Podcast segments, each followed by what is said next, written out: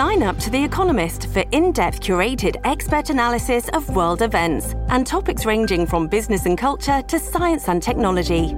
You'll get the weekly digital edition, online only articles, curated newsletters on politics, the markets, science, culture, and China, and full access to The Economist Podcast Plus. The Economist is independent journalism for independent thinking. Go to economist.com and get your first month free. So let's bring in our next guest, uh, who we have on on Thursdays. We have Jon Reid, president over the Toronto Police Association. Good to have you, Jon. Good morning, Alex. How are you? Well, we got the election behind us, and uh, we got the mayor. The polls told us we'd get that is uh, Mayor Chow.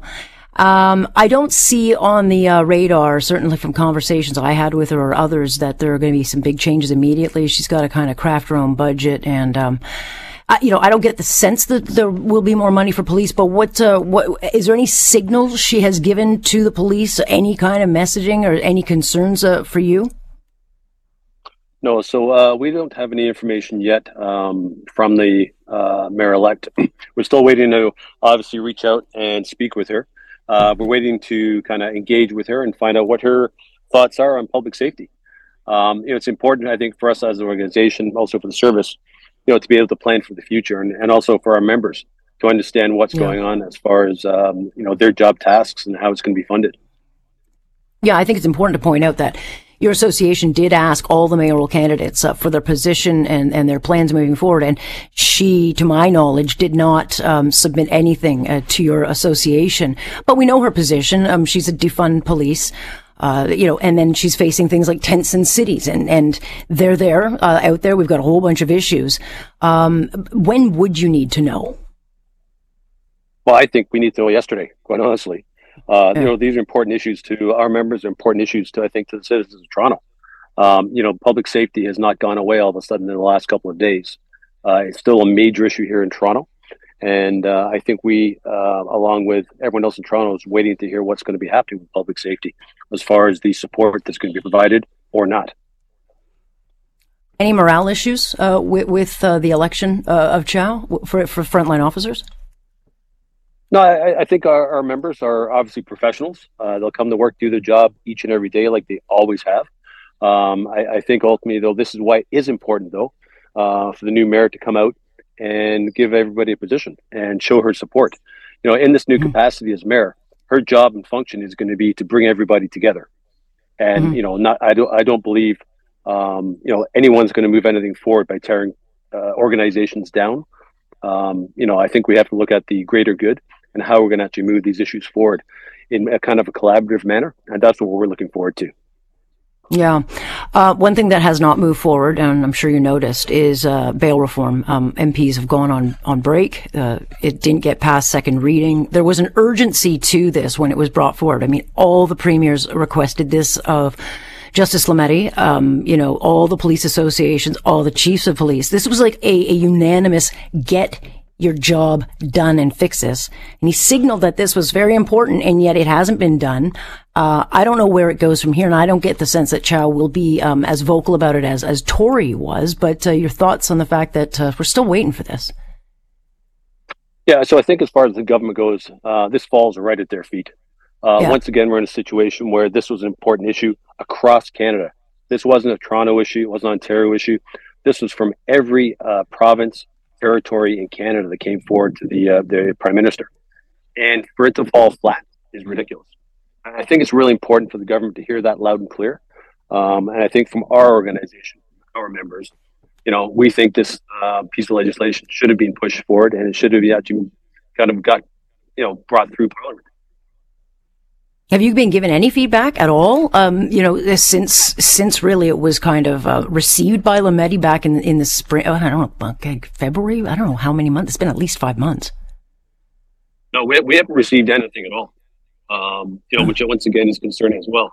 You know, we've been trying to push uh, on this issue ever since our two officers were stabbed in that TD bank several years ago, and that's when we started really pushing the issue. Yeah. But until that point, we've had nothing and they're saying now that that it could be, by mid 2024 before anything happens. Like that, that to me is not acceptable. No, once again, I think it goes to show where the priorities are. you know, I, I, hate to say it, but it seems like we end up getting a lot of lip service with no action. Mm. Yeah, it's a theme. It's a theme, Jon. It's a theme.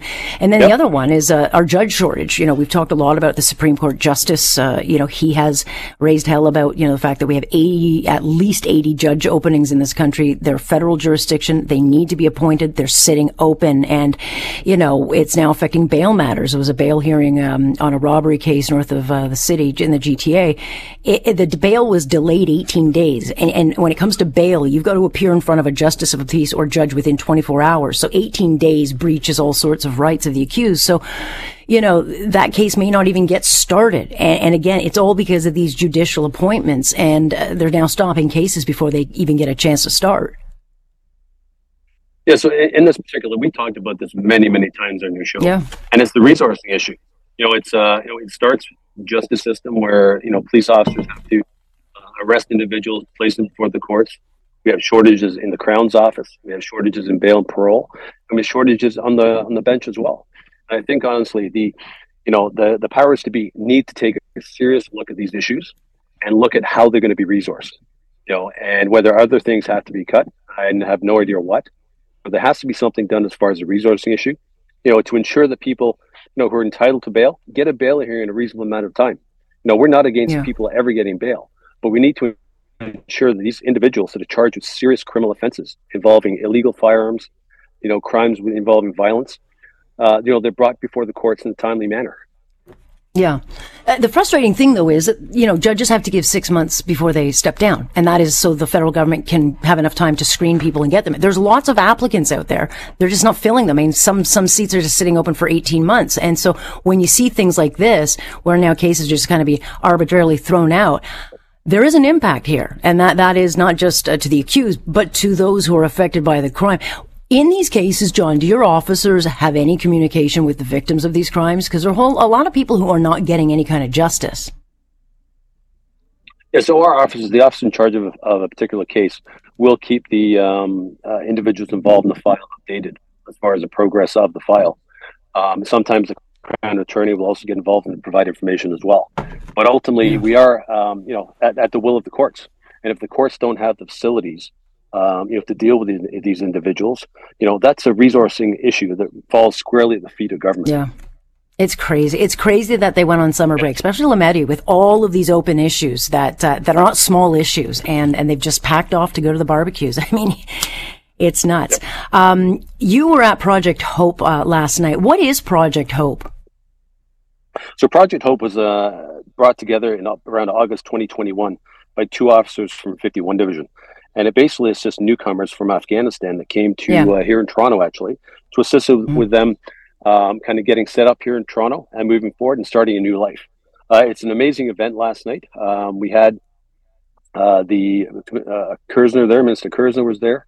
We had mm-hmm. Chief uh, Myron Demkiw and yep. uh, a lot of the actual individuals that were impacted by this. So I, I, think from the point of view of community relations, it's it's really important for people to understand these are other things that police officers do. And it wasn't just the two officers that started the project. There were officers from uh, around the city here in Toronto, officers from the RCMP, officers from the surrounding GTA services that were involved in this. And I think to this point, you know, these are things that police officers do that the public don't generally see. And people, you know, constantly look at us. We, all you do is arrest people. We do yeah. so much more both on duty and off duty for the communities. What was particular about um, Afghan newcomers? I mean, we have a very kind of special relationship. We have a lot of translators. We have, I, I think, we have failed uh, many of them. Obviously, we did not get them out when the, the red flags were waving, and a lot of them are still abandoned over in Afghan Afghanistan. But what was it about this particular, um, you know, Afghan newcomers that the officers wanted to get involved? So it was actually one of the officers actually uh, came uh, to Canada from Afghanistan when he was okay. 14 years old. He's now a Toronto police officer. And we had another officer uh, was from Iran who also came, I believe, when he was 10 years old. Um, mm. And these two officers understand the plight of these individuals coming from Afghanistan. Yeah. They've lived it themselves.